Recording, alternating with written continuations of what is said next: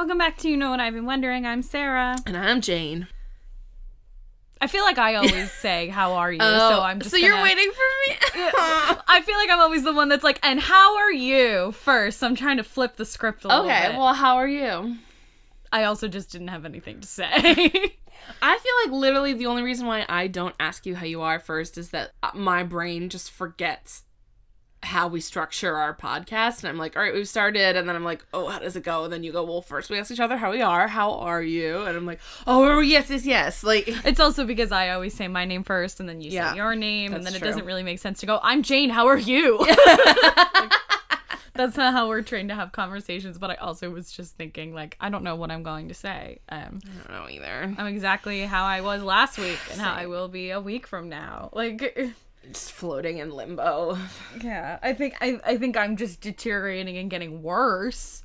But like, so as so is everybody. Yeah, same. Like we're all just getting we're all just worser off than we were the week before. Mm-hmm. Mm-hmm. Um, except now I'm worser off, and we got more Girl Scout cookies. So. I just think it's fun. I saw a TikTok a couple days ago that was like the F B I agents watching me, like, and.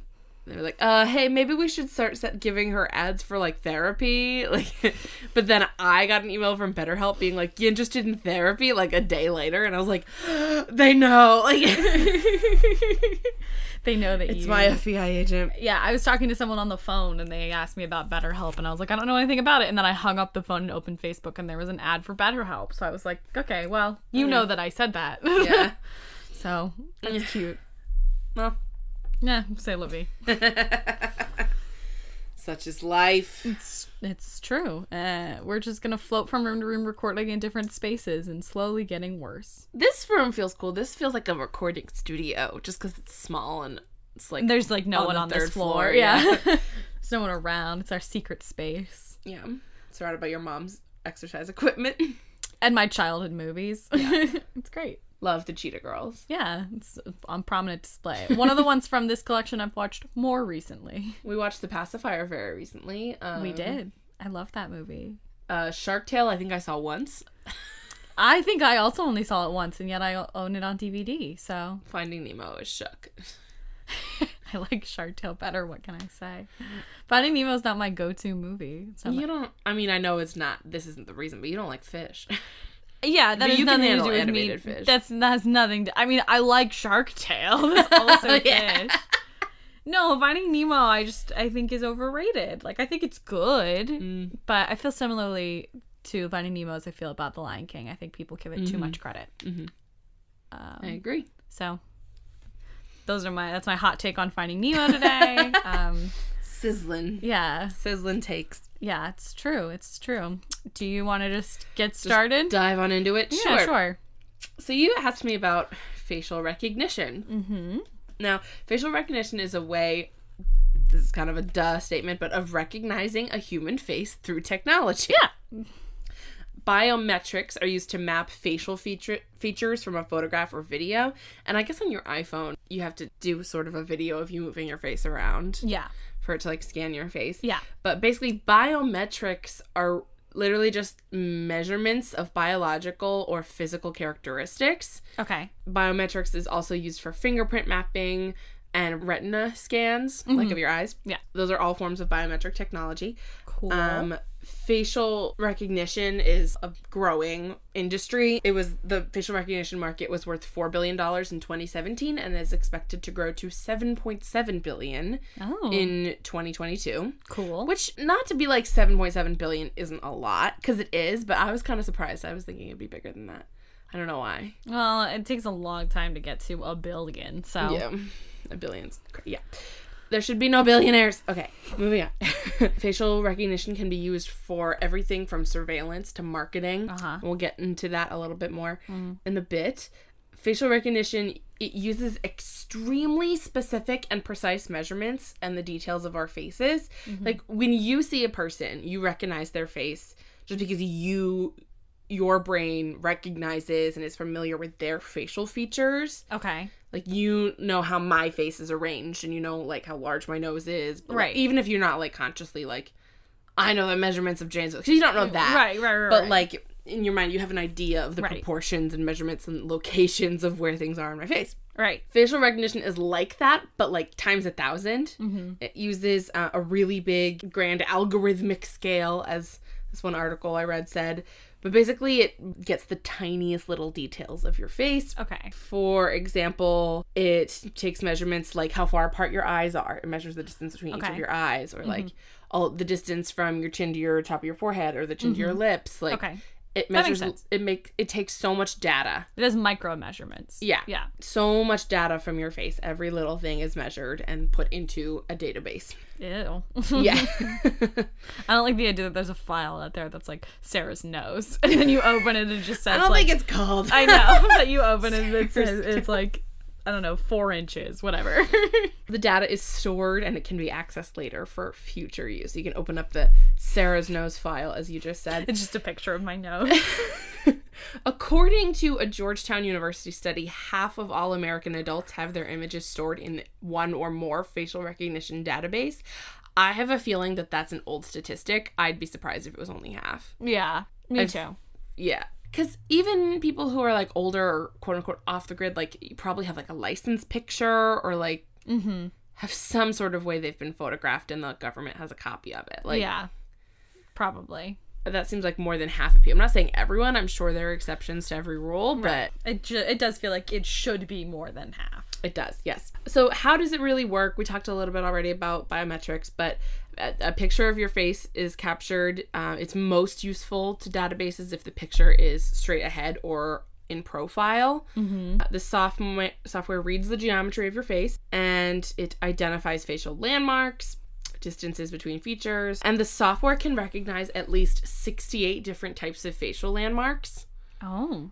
I don't know what all of those are, but I'm sure that, like, the tiniest little thing, like it pimples, just, dimples, yeah. moles.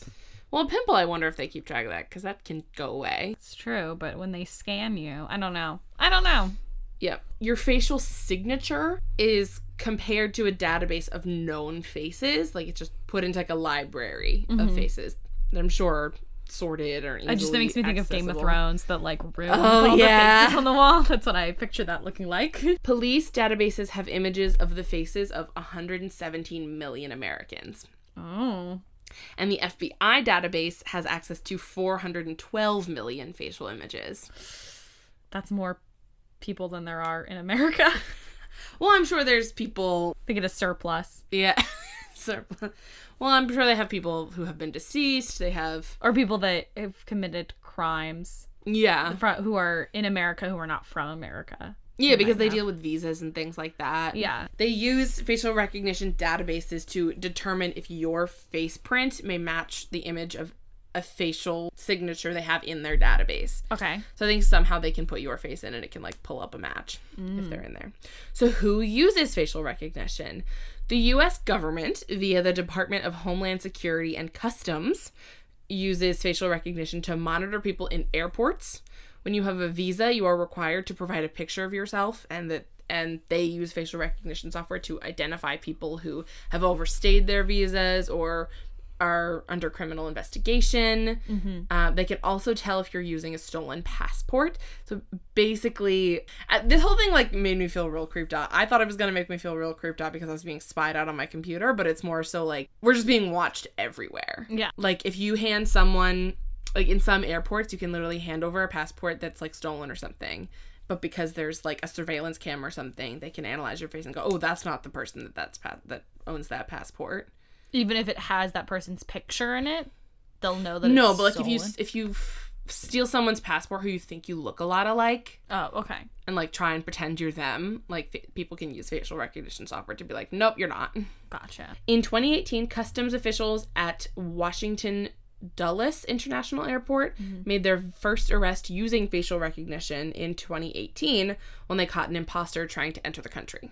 Oh. I'm sure they were using, like, a fake yeah, or stolen passport or something. Some colleges use facial recognition software, and I'm sure this must be for big universities because yeah. I cannot imagine a college like ours doing this yeah. when class sizes are so much smaller. But they use it to take attendance in class. They use it in an effort to prevent cheating. Like, mm-hmm. they don't want someone to come in and take a test for someone else. Gotcha. That makes sense. Yeah. Which I think when you have, like, a larger class, like, Yeah, I mean, like, most of my friends who went to big colleges, they, on average, had classes of, like, well over one hundred people. Yeah, exactly. So that makes sense. And the professor's not going to remember everybody, but a computer could. Right. Remember everybody's face. Right. Facebook uses facial recognition in an algorithm to spot the faces of its users when a photo is uploaded. Mm-hmm. So that's why when you post a... when you upload a picture of, with multiple people in it, it'll recognize the people in the yeah, picture and go, do you want to tag them? Yeah. iPhones use facial recognition for unlocking. The iPhone X and all of the mm-hmm. models after that have that. Mm-hmm. The L G V thirty phones have facial recognition as well as fingerprinting and voice recognition. Cool. Some high-tech companies use facial recognition for security and, like, accessing restricted areas, which just sounds like a spy movie. Yeah. But that's fun. Some... I, this sounds so crazy to me that this is the world we live in, but some churches mm-hmm. use facial recognition to scan their congregations and track how often different people attend. That's creepy. In, yeah, in order to figure out who best to, like, ask for donations and who to, like, ask to volunteer. That sounds creepy. It really does. That sounds does. like those, like, really, really big churches, you know? I bet Scientology does it. Oh, yeah. But there is, but like, a thing I called, a, a I think religion, it's called a but... mega church. Someone I went to high school with attends one. She lives in South Carolina now. And I forget the term that she used, but she said that there's definitely pros and cons of attending. I think it's called a mega church, where their mm. congregation is, like, thousands of people. Jeez. Yeah. And it's, like, as much a corporation as it is a church in a lot of mm. ways. And she said that there's pros and cons to it. But I that, that wouldn't surprise me if some of an organization like that would use. Yeah. Facial recognition. Retailers use facial recognition to scan the faces of shoppers to prevent shoplifting, which makes sense to me. My yeah. whole thing about this is how many cameras are out there that are, like, doing facial recognition. Like, you don't even know. Like, it, it just yeah. seems so insane. Some airlines scan your face as you're boarding the flight. Oh. Like, when you're handing over the boarding pass and they scan it, there is at least one known airline that subtly just, like, takes a picture of you. Mm. And, like, has a security camera and scan- is scanning everybody's face as they're getting on the plane. I assume, like, after in a post nine eleven world, right, we're just, like, being extra careful that everybody who's getting on the plane is who they say they are. Right. But, you know, I don't know. That is creepy. It- it's very creepy. I just, like, I don't think I have a problem with surveillance, but I do think it should be illegal to do it without people knowing. Like, I think... if you're going to be an organization that uses it, I think they should have to have a sign on the door that says, this place uses facial recognition. Yeah. I think that's a fair request. Which I'm sure it's not just a standard security camera. I'm sure you have to no. get, like, a specific type of... yeah, probably. Camera that has, like, all the little dots that... right, and also pick up a has facial a place, signature. And has a place to store all that information. Yeah. Like, a lot of security places, they have it, but they don't store it, mm-hmm. you know? It's just filming live, but it doesn't save any of it. Mm-hmm. Marketers and advertisement campaigns use facial recognition at events like concerts to target potential customers. It's, like, super normal and, like, makes total mm-hmm. sense for companies to market stuff to specific genders, ages, and ethnicities, but now it's like, oh, someone took a picture at a concert mm-hmm. of the crowd around around them or something, and we're using facial recognition to be like, oh, that person's at the concert, let's send them, like, an email to buy our merch. Oh, that's or, weird. Yeah, just, like, very specific advertisements, because yeah. they're literally tracking our lives and yeah monitoring our behaviors so that they can make money off of us, which we've already been talking about this a lot, but what are some downsides of this? Yeah. Your facial data can be collected and stored without permission. It's just happening constantly. With your facial data floating around so many places, it is even easier for hackers or identity thieves to obtain it and use it. Yeah. Pretend they're you and buy something or something. It's very difficult to know who has access to your facial signature. That's annoying. Yeah. It's, uh, you Again, don't. I just think that there should be a sign. We are collecting your facial signature. This one kind of bugged me. You don't necessarily own the rights to your digital image. Like, um, mm-hmm. a lot of social media networks work so that when you sign up for them, you are giving up your right to ownership of any digital image of your face on their platform. Yeah. And if someone gets a hold of your image online, they can sell it for money. And I don't think that's illegal. I guess, like... I think there are some mega celebrities who have trademarked their image. Yeah, yeah, yeah. Um, and, like, companies' logos are trademarked. Yeah. And things like that. So even though they could sell your face if you were wearing a shirt with a company logo on yeah. it, they would have to blur that out because they don't have the right to use that mm, image. Yeah, but, like, your facial signature. Yeah. I mean, I mean, I think that makes sense because if you think about, like, artists, like, when an artist paints somebody, that image doesn't belong to the person they painted, it belongs to the artist, you know? Mm. And because I think Facebook and Instagram view themselves as a platform through which to share things, it's like, by posting on there, you're saying that that is owned by Instagram. Yeah. Because it's the platform through which you are sharing an image, you know? Yeah. So I can see how that came about. Mm-hmm. There are a lot of safety concerns with facial recognition. Mm-hmm. People are mostly concerned, like, okay, if you're going to be using facial recognition software, we need to make sure that the person who has access to that is someone who, like, is trustworthy. Mm-hmm. Because if there's a guy, like, running the surveillance equipment or, like, monitoring it and facial recognition spots you, now he has knowledge to where you are. Mm-hmm. So, like, what's to stop that guy from, like, harassing you or stalking you? Right, right. Because he literally, like, is watching you constantly. Constantly, like, right. That's creepy. So we just have to make sure that the people who are working for it, like, are trustworthy people, I guess. Right. There's a worry that if the systems aren't one hundred percent accurate, and they might falsely identify people, and with the addition of the fact that we might become dependent on this and just, like, trust it completely, there could be a lot of cases of, as I said already, misidentification. Right. Like, if someone committed a crime and it was caught on camera, and a facial recognition software was used to find out who that person was, mm-hmm. and it gets it wrong, and they think it's you, even though it wasn't you, mm-hmm. that you could potentially be punished for a crime you didn't commit. People are worried that, big one, it infringes on our basic freedoms to have government agencies watching and tracking our every move. So those are really the biggest worries when it comes yeah. to it. The interestingly, the University of North Carolina at Chapel Hill has done a, a lot of research on this topic in general, mm-hmm. and they did one experiment where they downloaded the photos of twenty volunteers from social media, and they used those photos to, like, get the facials, like, everything, and construct three D models of their faces, and then they used the three D models to try and, like, break into different security systems that use mm. facial recognition. And they were able to breach four out of five of the security systems they tested. Wow. So... don't love that. Uh, that's really yeah. nuts. On a similar note, which is not really related to facial recognition, but it's related to something kind of similar, which is fingerprint recognition. Mm-hmm. Uh, they also said in a very similar study that with forty minutes of your time and ten dollars worth of materials, you can copy someone's fingerprint using molding plastic and candle wax. Mm-hmm. That doesn't surprise me. So now I'm like, oh no, like, yeah, who's using my fingerprints? I mean, if your fingerprint probably gets you access to a lot less than your face does. Yeah, you the, can get into someone's yeah. Disney World thing with their fingerprint, but they use fingerprints to go in and out. mm. They say the risk for facial recognition as, like, a signature to get into things is, like, a similar level to a password database. Okay. But the thing with password databases is if someone hacks an account of yours or something and they figure out your password, you can change, you can change the password. password yeah. It's not so simple to change your face. Like, right. It's doable, but not really. Like, right, right, right, right. Not to the average person. Again, the University of North Carolina at Chapel Hill and Carnegie Mellon have developed anti-facial recognition glasses that make wearers undetectable. I don't know exactly what they are. I'm assuming they're just, like, big sunglasses or something that the, like, the lens on the outside is dark enough that a facial rec like a something that or was it's something that reflects light or something couldn't like that. see. Yeah. Yeah, the it like blocks it obscures your features. However, at the same time, also at Carnegie Mellon, the cybersecurity company Symantec funded research for ways that their software could get around the evasive method, like, could see through right. Right. counter facial recognition glasses. Right. So, like, I I don't know. Like, Carnegie Mellon's on both sides there. That's weird. Not helping us. Um, yeah. Making us think that we're safe with these trying glasses, to, yeah, but then telling the tech companies exactly how to get through those glasses. Right. So a couple of tips for just, like, being safe with all these things out there is just always be careful on social media.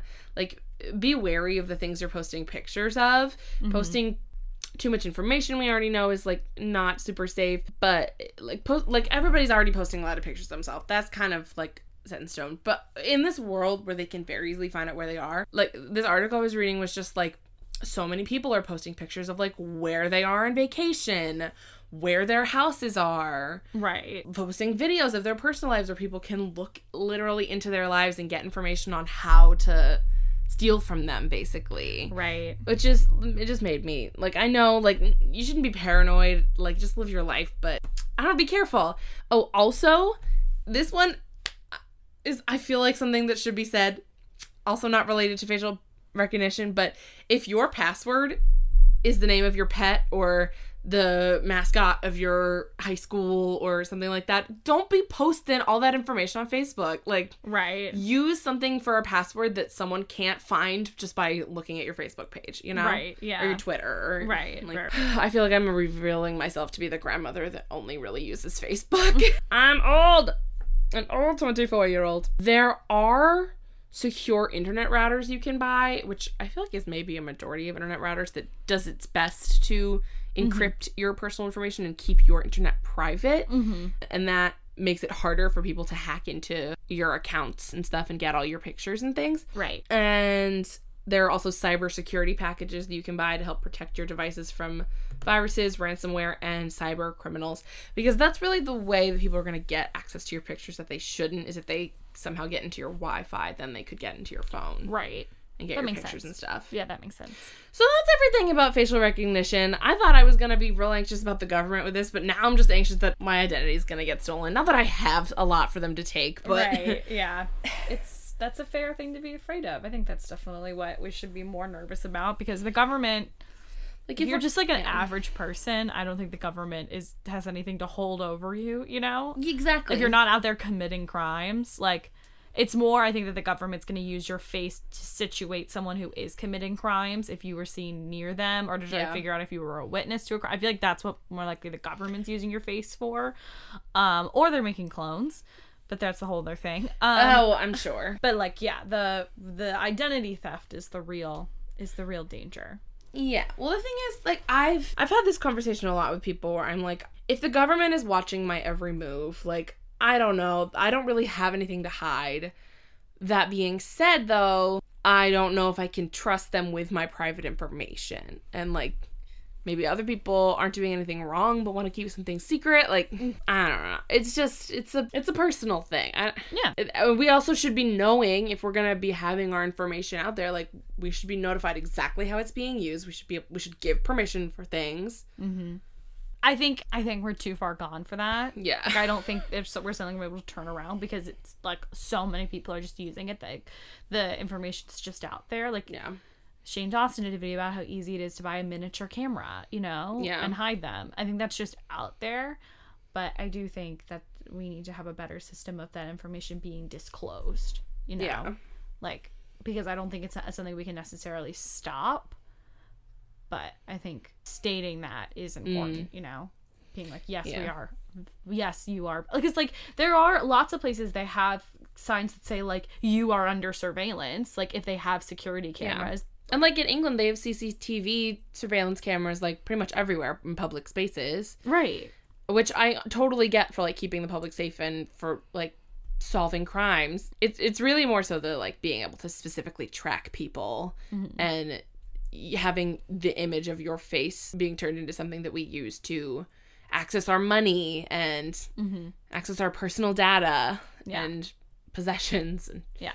that are things that make me wary. Yeah, I think that it just needs to be disclosed. I don't think there's anything at this point that we can do to stop it, but I do think there are things we can do to ensure that we know when and where it's happening. Yeah. That's more of our, at this point, I think that's more of our responsibility mm-hmm. than anything else.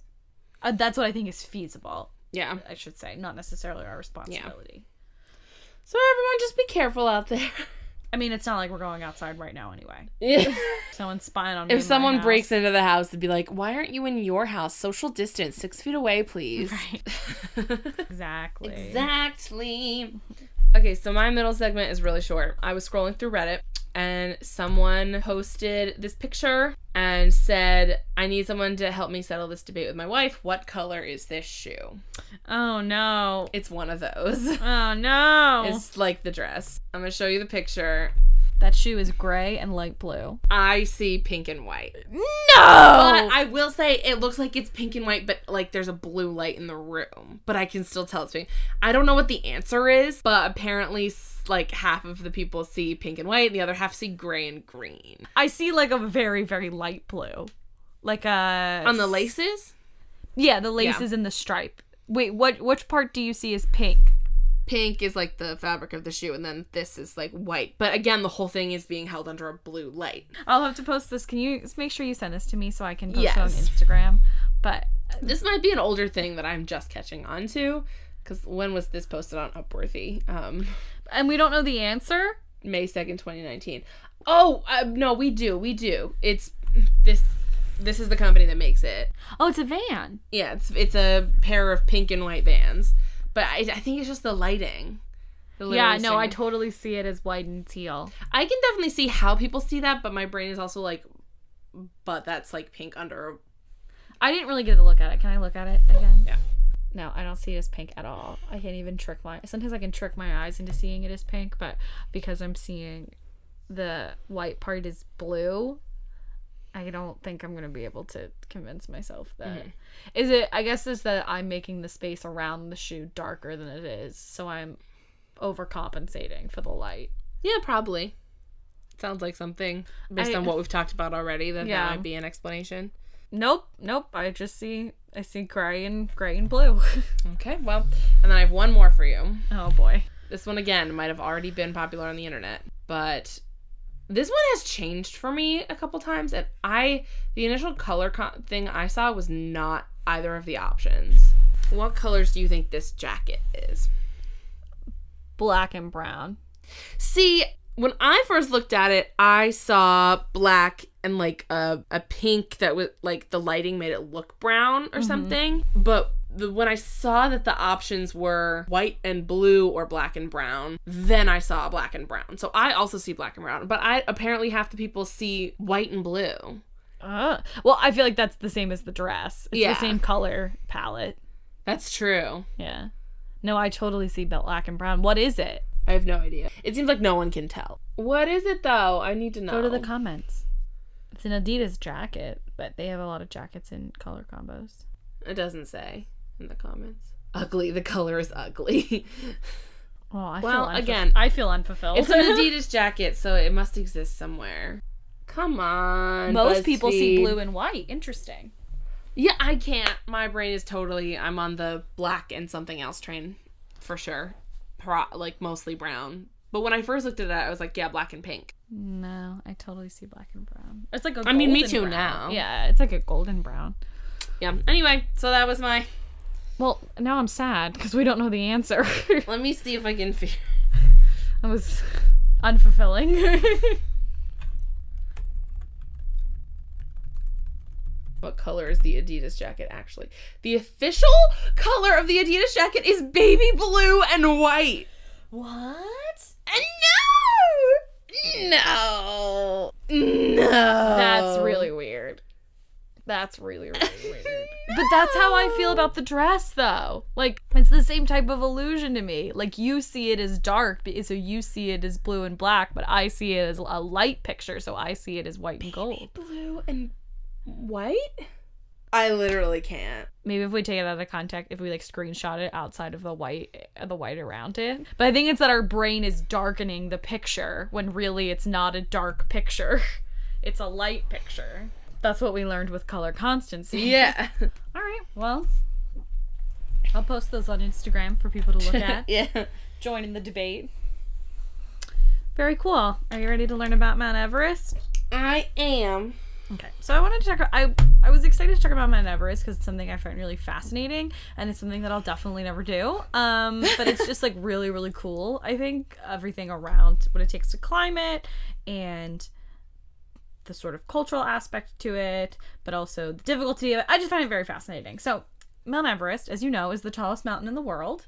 It is twenty-nine thousand thirty-five feet or five point five miles high. The mountain straddles both Nepal and Tibet. About two-thirds of climbers climb Everest on the Nepal side, but it is possible to climb from Tibet. Out of seventeen possible routes to the top, almost everyone climbs it via one or one or two, the southeast ridge from Nepal, on a line created by the first climbers to summit the mountain, Tenzing Norgay and Edmund Hillary, or on the north ridge from Tibet. The mountain was first summited in nineteen fifty-three by Norgay and Hillary, um, but thanks to improvements in knowledge, technology, and science, about six hundred people summit Mount Everest each year on the Nepal on the Nepalese side, including the local guides, another five hundred on the Tibetan side, and about half of those who attempt the climb make it to the top. Oh. Which isn't very many. Two fun facts about Everest. It is located at the same latitude as Tampa, Florida. So you think of it as being really far north, but it's farther south than New York City and Rome. Interesting. It's just at such a high altitude, which is why it's so cold, but it's not because it lives in a cold yeah. climate. Huh. Yeah. Everest is fifty to sixty million years old. It was formed by the upward force generated when the Indian and Eurasian tectonic plates collided, and that force is still at work today, meaning the summit gets about a quarter of an inch higher every year. What? Yep. Climbing Mount Everest can cost between thirty thousand dollars to one hundred thousand dollars. Oh my god. Mm-hmm. Foreigners must buy an eleven thousand dollars permit from the Nepalese government, and the rest of the money is spent on supplies and the necessary outfitters required. Western guides tend to be more expensive than local ones, and the local guides are known as Sherpas, but many of the time if you pay a Western expedition to go, they will still hire local local Sherpas, so it can be a mix. Yeah. Um, people do it lots of different ways. A Sherpa is a colloquial term for someone who works on the mountain in the spring to prepare the route with ropes and ladders. They stock the camps, and they coach people up the mountain. Most of the time, Sherpas are, like, the people that have climbed it the most, like, there's a man who's climbed Everest twenty-five times. Well, good for him. Yeah, again, he's a Sherpa. They are named after the native Tibetan tribe Sherpa, but now Sherpas consist of many ethnic groups. Okay. So not, it's not necessarily indicates one ethnic group anymore. It's more a term for a job. Yeah. Most companies also will not take climbers who have not already climbed one or two other challenging peaks. For example, the mountain next to Everest is K two. It's the second highest mountain in the mm. world. Most people climb K two before they climb Mount Everest or Mount Kilimanjaro, something like that. Another mm.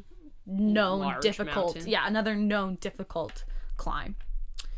Most choose to climb on the Nepal side because climbing in Tibet has become more expensive and they have more rigid rules than they do in Nepal. The government of Nepal reported collecting five point two million dollars in permit fees in two thousand eighteen, making it the largest source of Nepal's income out of all their economy.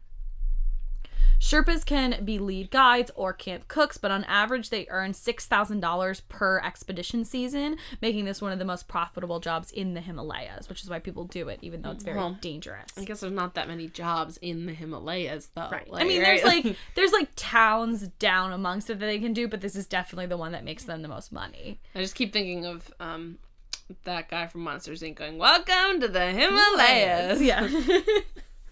He was a Sherpa. Uh, Mount Everest has a very short climbing season, only a few weeks in May, but climbers arrive many weeks before to acclimatize at the base camp. Mm-hmm. In total, the climb takes about two months. Most, most expeditions will leave for Kathmandu, the Nepalese city under the mountain, in March. Mm-hmm. From Kathmandu, they take a small plane to the Lukla Airport, which climbers have described as, quote, a metal tube of human sardines flying through the air. They say Ugh. It's very scary because it feels very unsafe to take this plane. And then it takes two weeks to hike from the Lukla Airport to the Everest base camp, seventeen thousand feet above sea level. The base camp sits on a large glacier, which is dangerous in itself. Expeditioners have to move their tents every two weeks because of the changing terrain. Mm. While at base camp, they spend another two weeks adjusting to the altitude without leaving base camp, but once that is done, they still have to wait for good weather conditions. Meanwhile, in April, Sherpas are going up the mountain to prepare routes for the climbers at base camp. They'll set the ladders, the oh, lines, yeah. things like that.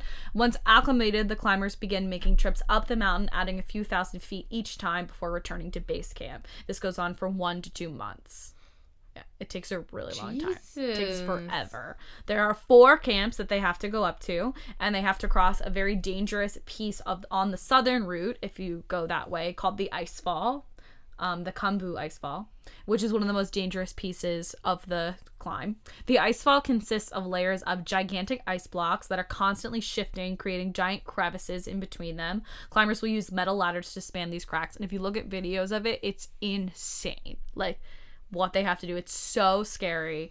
Um, I can't even climb a regular mountain without getting so scared. Yeah. People made fun of me in France.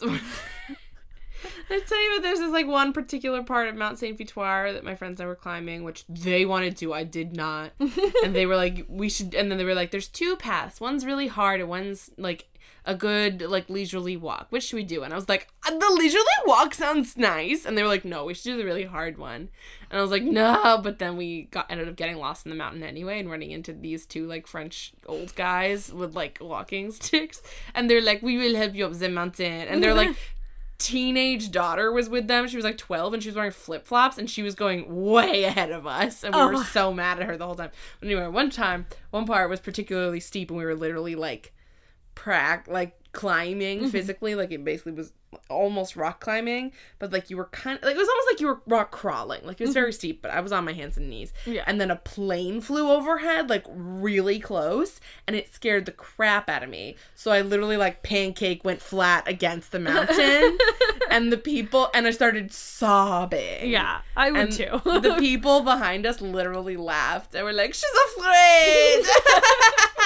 And I was like, ah, like, and then they like and then we got up and then the people walked past us and they were like, ah, you're so scared. And I was like, I am, this is rude of you. That was rude. I I validate your fear.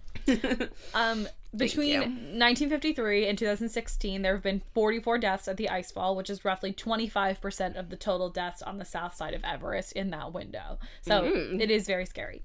After the icefall, climbers travel to Camp one at nineteen thousand five hundred feet and then Camp two at twenty-one hundred feet. Climber Shauna Burke reported that sleeping at the higher camps is almost impossible. She said, every second or third breath, your body gasps for air and then you wake yourself up. So one thing that I read about what's interesting about mountain climbing as a sport is that other sports you can train, you train physically for, you work out, you practice, they have all these things. And when you are performing that sport, you're performing at your peak physical level. But with mountain climbing, the higher you go, the lesser you are performing because you're losing your ability to perform at peak level as you get higher, as you lose oxygen. So the marathon isn't being able to perform well in your best physical condition. It's the ability to perform well at your worst. Oh, it just sounds so horrible. Yeah, yeah, it's nuts. Um, all the while, climbers are at risk for several life-threatening diseases while climbing. Um, this includes high-altitude pulmonary edema, or HAPE, which is a result of hypoxia. HAPE is the deadly accumulation of fluid in the lungs, and the only treatment is to get to a lower altitude. So a lot of people, like this one doctor was saying, he got up to Camp one and immediately he was he's a pulmonary respiratory doctor and he recognized all the signs and he was like, I had to turn around and go back, which for some people is devastating because you spend thousands of dollars to get there. It's so expensive to do it, to only turn around and come back. But almost everyone that has died climbing Mount Everest was because they were unable to be honest with themselves about the physical conditions that yeah. they were going through. They they thought that they were going to just get over it. Most, I don't I don't want to say most people, but many people don't summit on their first attempt. It takes two or three mm. attempts to get to the top. Um, two or three seasons, which is very expensive. Who has that kind of time in their life? Yeah, you have, to, money, very, you like, have to have a very specific job to be able to leave for two to three months yeah. and be able to come back, for sure. Um, hypoxia, which is the loss, the inability for oxygen to get into your blood. It's low oxygen in your blood. Um, also has dangerous side effects, including confusion, shortness of breath, and the inability to communicate. It is possible to die from hypoxia and has been the cause of deaths on Everest due to its ability to cloud judgment and limit brain function because you're just not getting enough oxygen. Um, because of the lack of oxygen as you climb, most climbers ascend with tanks of oxygen, which is expensive and heavy to carry, mm-hmm. which is additional cost. Um, they also create a litter problem on the mountain. You can see, like, they, like they just leave the oxygen cans because they don't have the energy to carry them. So now they're, yeah. like, covered. They're not covered, but there are many yeah. sprinkled on the mountain, which is a litter, you know. After Camp three, climbers must ascend to Camp four, which rests twenty-six thousand feet above sea level, and that begins what is called what is called the death zone. Um, the longer you stay on the death zone, the more at risk you are putting yourself. On the north ridge, climbers don't face the icefall, which is very dangerous, but they must traverse several several kilometers of terrain above twenty-seven thousand feet, which is in the death zone, um, in order to reach the summit, which is considered more dangerous climbing. So there are pros and cons to which side you go up.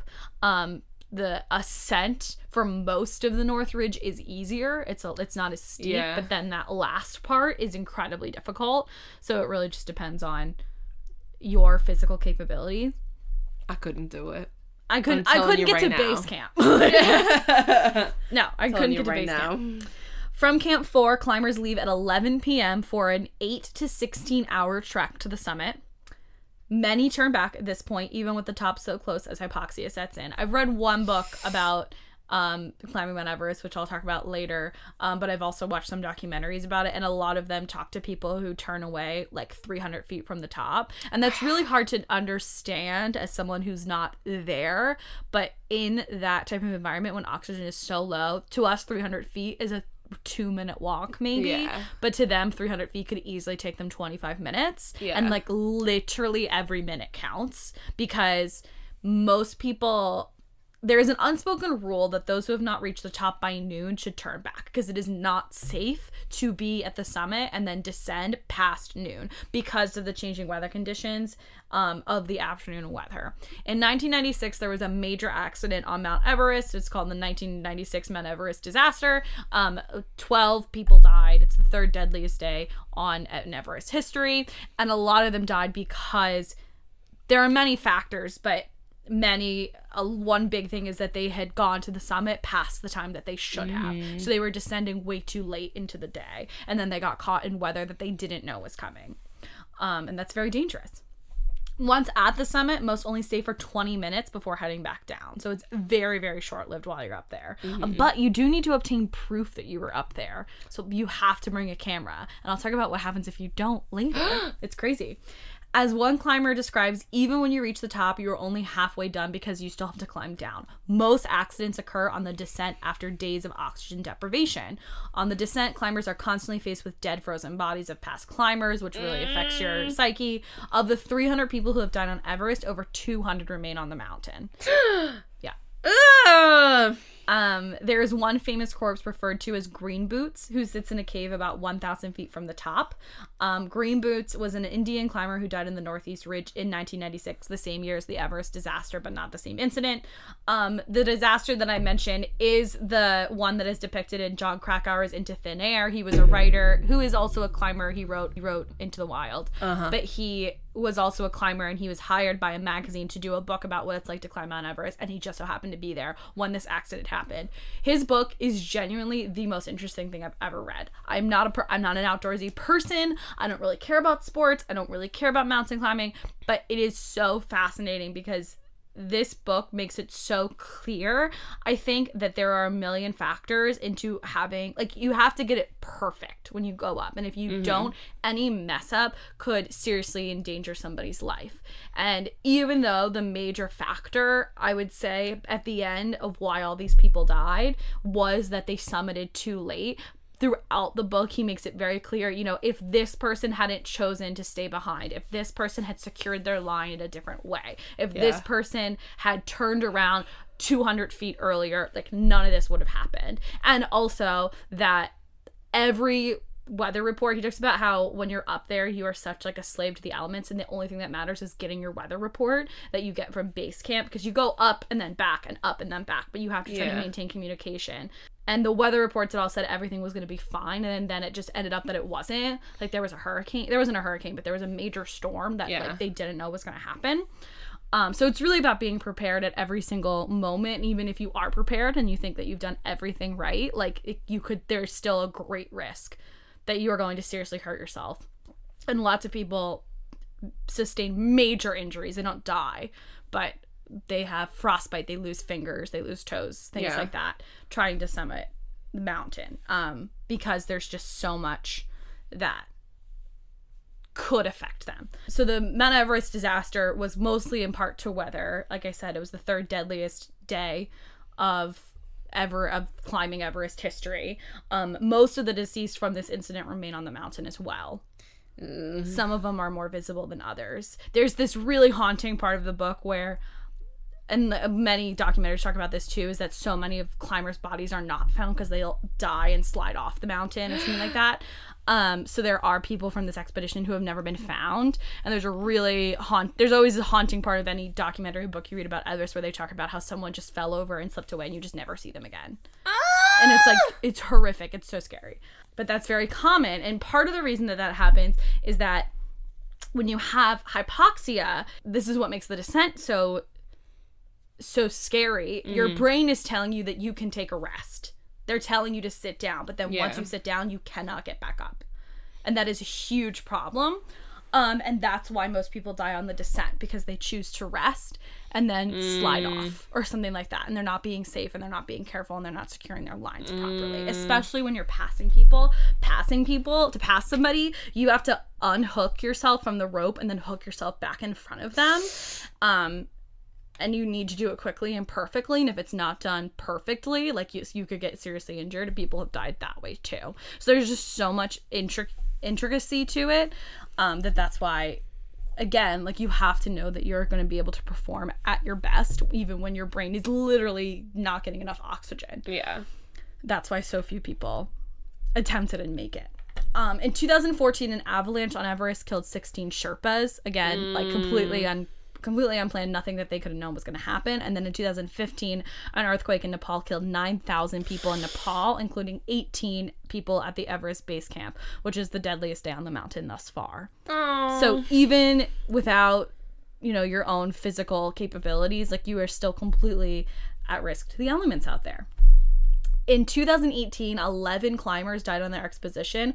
ten of them perished after they had summited the mountain. An American, Donald Cash, died on the summit. They say he reached the top, fell over, and died mm. right at the top, which is insane. Again, most people die on the way down because the hypoxia is telling them to sit and rest. Um, climbers have reported seeing other climbers remove their clothes and go into hysterics as a side effect as well. Hypoxia will tell you that you're overheating and that you're warm, so you'll start removing mm. your gloves um, and your clothes, which is very scary. However, it sounds like, wow, lots of people die. The overall death rate, which is the number of fatalities divided by the number of people on the mountain, not just those who summit it, is approximately one point two percent, meaning that if you try to climb Everest, you have about a one in one hundred chance of dying on the way, which still isn't the best. Yeah. But it sounds like it would be a lot higher. Um, it's it also does. important to know that from nineteen twenty-three, the first attempt to summit Everest started in nineteen twenty-four um, by a Chinese man named George Mallory. He tried to climb it on the on the northern side from Tibet, and he died. And then no one was able to do it. No one tried again until the fifties, or no one was successful until the fifties. Mm. Um, so between nineteen twenty-four and nineteen ninety-nine, one hundred seventy people on died on Everest, with only one thousand one hundred sixty-nine summits. So fourteen point five percent of people who summited Everest died. But the deaths drastically declined from two thousand to two thousand eighteen, with seven thousand nine hundred ninety summits and one hundred twenty-three deaths, or one point five percent. So again, like, improvements in technology and just how we understand the elements and nature mm-hmm. has drastically decreased the chances, the number of people that die by like thirteen percent. Okay. So it was much more dangerous before than it is now.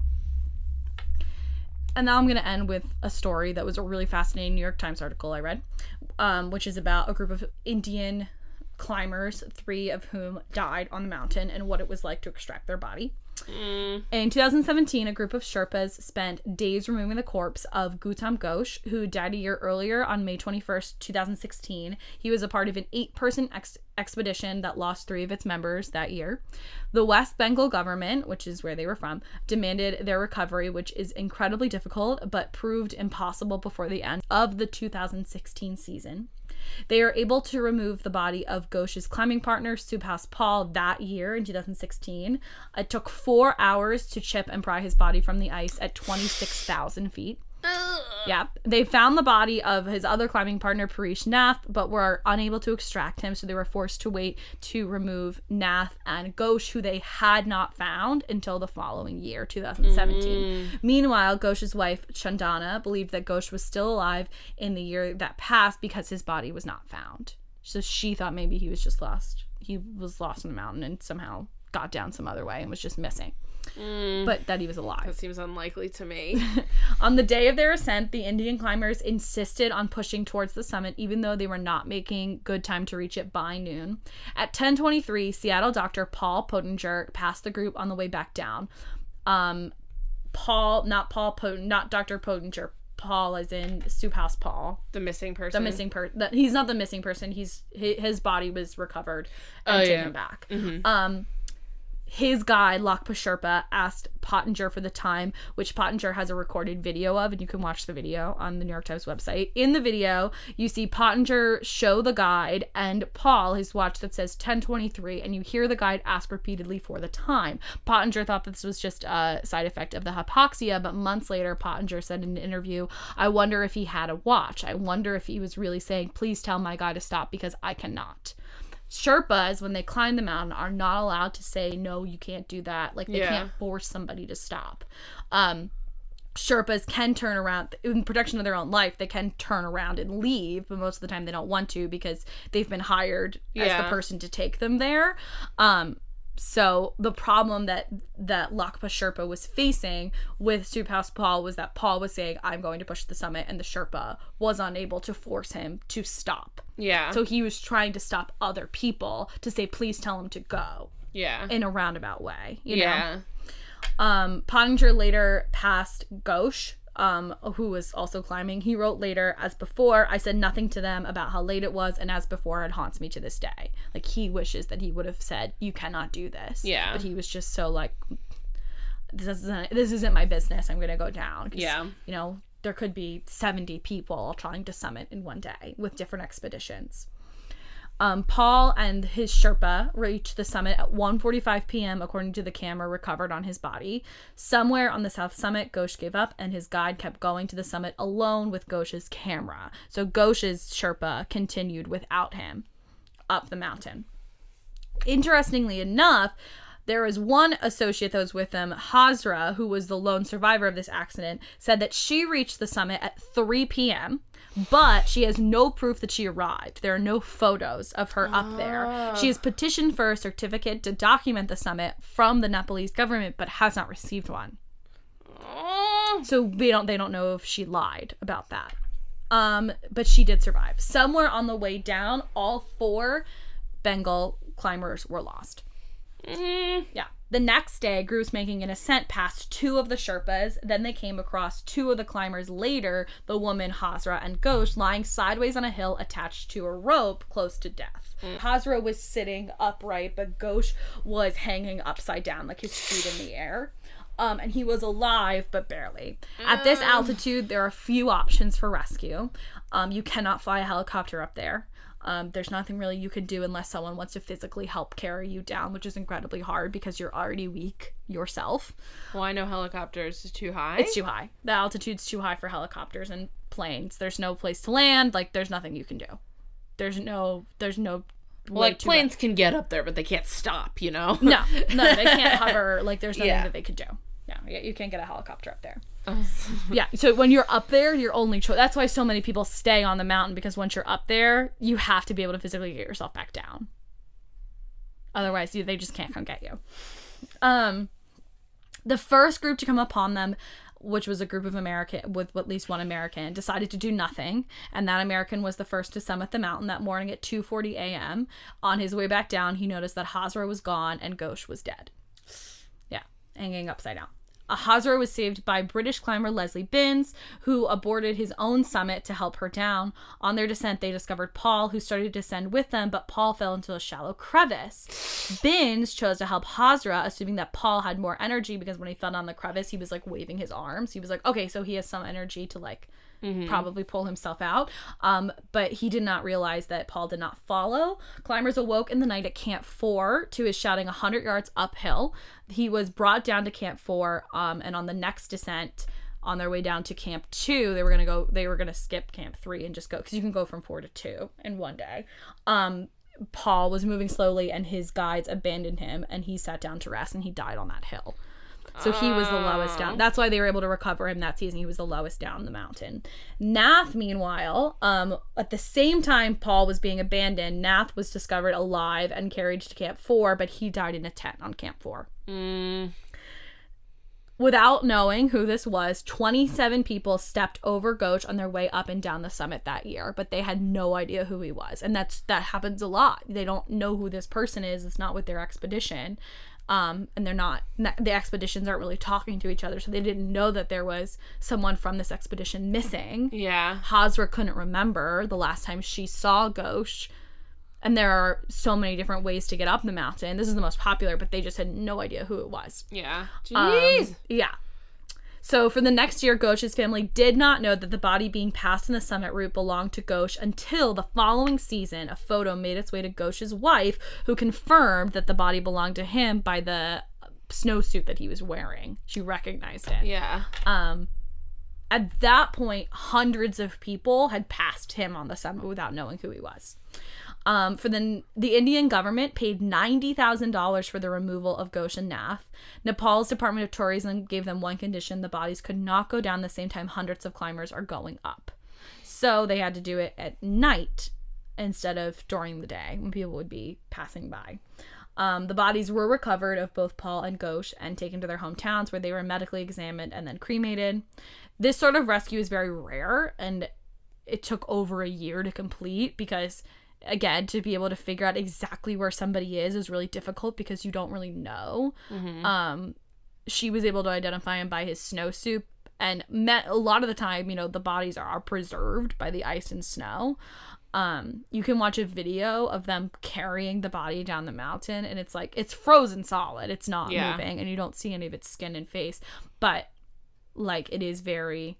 It's very, it was a stroke of luck that they knew that's exactly where he was. Same with Paul, because he, or Nath, because he happened to die in a tent at Camp four. They knew mm. exactly where he was. But that's part of the other reason that rescue is so rare, is to know exactly where they landed is very difficult and incredibly expensive. It costs forty-five thousand dollars per, per person. And this group could barely, they were all very poor. They could barely yeah. afford the summit themselves. And it's something that most families of deceased climbers wouldn't be able to afford. So that's a story about how to Ugh. rescue someone on Everest. It's, it's very a... hard. It's very scary. And, like, I find it really, I don't know, I think things that are scary fascinate me. Because it's, I'm not a very brave soul. Um, but I me just either. find it, I just find it very interesting, the what it takes to climb Everest. And I think there are so many articles that describe that, like, people do it because the rush you get from being at the top is, like, incomparable. And, like, say, people say, like, it really is the most beautiful thing you'll ever see. Like, it's not even like they're doing it because they're like, I want to prove that I am in physical shape. Like, it's it doesn't have anything to do with that. It's not, mountain climbing isn't really that type of sport. Like, it's not to be a show off. It's more to, like, it's more, you do it more for yourself than you do it for anyone else, if that makes sense. Mm-hmm. That's how they all talk about it, at least. But it is really interesting and super fascinating. If you want to learn more about Everest, I suggest John Krakauer's book. It's called Into Thin Air. Again, it's, like, the most interesting thing I've ever read in my life. I knew nothing about mountain climbing, and I still, like, loved this book, and I want to reread it. Um, and the documentary Summit, which is about Mount Everest. There was a movie made based off of Into Thin Air. It's called Everest. Jake Gyllenhaal is in it, amongst other famous actors. And it was like, okay. Um, the book, the book was definitely, I mean, it was meant to be dramatic, and it was pretty close to the book, but I think the book goes into the nuance and politics of the relationships between climbers and Sherpas, which is really fascinating, and how that works, and also, like, how much of the responsibility the Sherpa has for the success of the climb. Um, and often people climb for their country. Like, it's a really big deal when someone is the first of their country to do it, and Sherpas don't necessarily have that because many of them are from there. Um, so their accomplishments have kind of been undermined in that way, but it is really impressive what they do. And I want to, you know, celebrate that and call that out. So that's yeah. a little bit about what it takes to climb Mount Everest. That sounds really cool. I never will, but yeah, no, never, never going to try. yeah, never will. I'm looking at pictures of people climbing it. It's crazy. And when you look at the photos and videos, like, it's amazing what you have to do to do it, you know? Like, I I admire people with that sort of perseverance and strength. Y- y- yeah.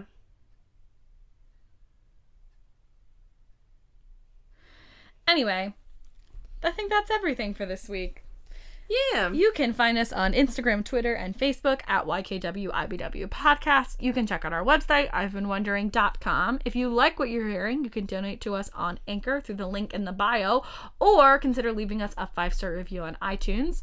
And finally, if you have something that you've been wondering, you can email us at I've Been Wondering Podcast at gmail dot com. Sarah. Yeah? Do you know what I've been wondering? What? Okay, well, it, I've seen a couple posts about in the time of Corona and shelter in place and quarantine that dating is gonna is like changing drastically, and that guys have to put in more work oh. to like woo ladies, because like they have to go back to like winning them via conversation and wooing them with their personalities. Jeez. Okay. uh-huh. So that made me think of something that I have been wanting to ask you about for a while, and that is chivalry, because I've heard it's not what we make it sound like. Like, I've heard it was a very specific, okay, very odd code from like the medieval times that oh, okay, wouldn't actually yeah really be relevant to today. So, so yeah, talk about chivalry and like when did it die? If yeah. it's dead, like, yeah, sure, that sounds interesting. I'm into yeah. that. Mine kind of goes along with that. Jane, you know what I've been wondering? Uh huh. This, you're going to be like, where did this come from? Stained glass. Oh! Okay. So, stained glass is pretty, and we like it. Uh-huh. And I, I have an idea of how it's made. But I know that, like, it was important in, like, the art world, and uh-huh. I just want to know more about that. Okay. Like, when did it become really popular? Mm-hmm. What is its significance in art, medieval art, but also, like, it became, like, a really big thing in churches, yeah. and now you really only see it in churches. Why? You know, I want to know more about that. Yeah. I think that's really interesting. So, cool. That's what's coming at you next week. Thank you so much for listening. This is You Know What I've Been Wondering.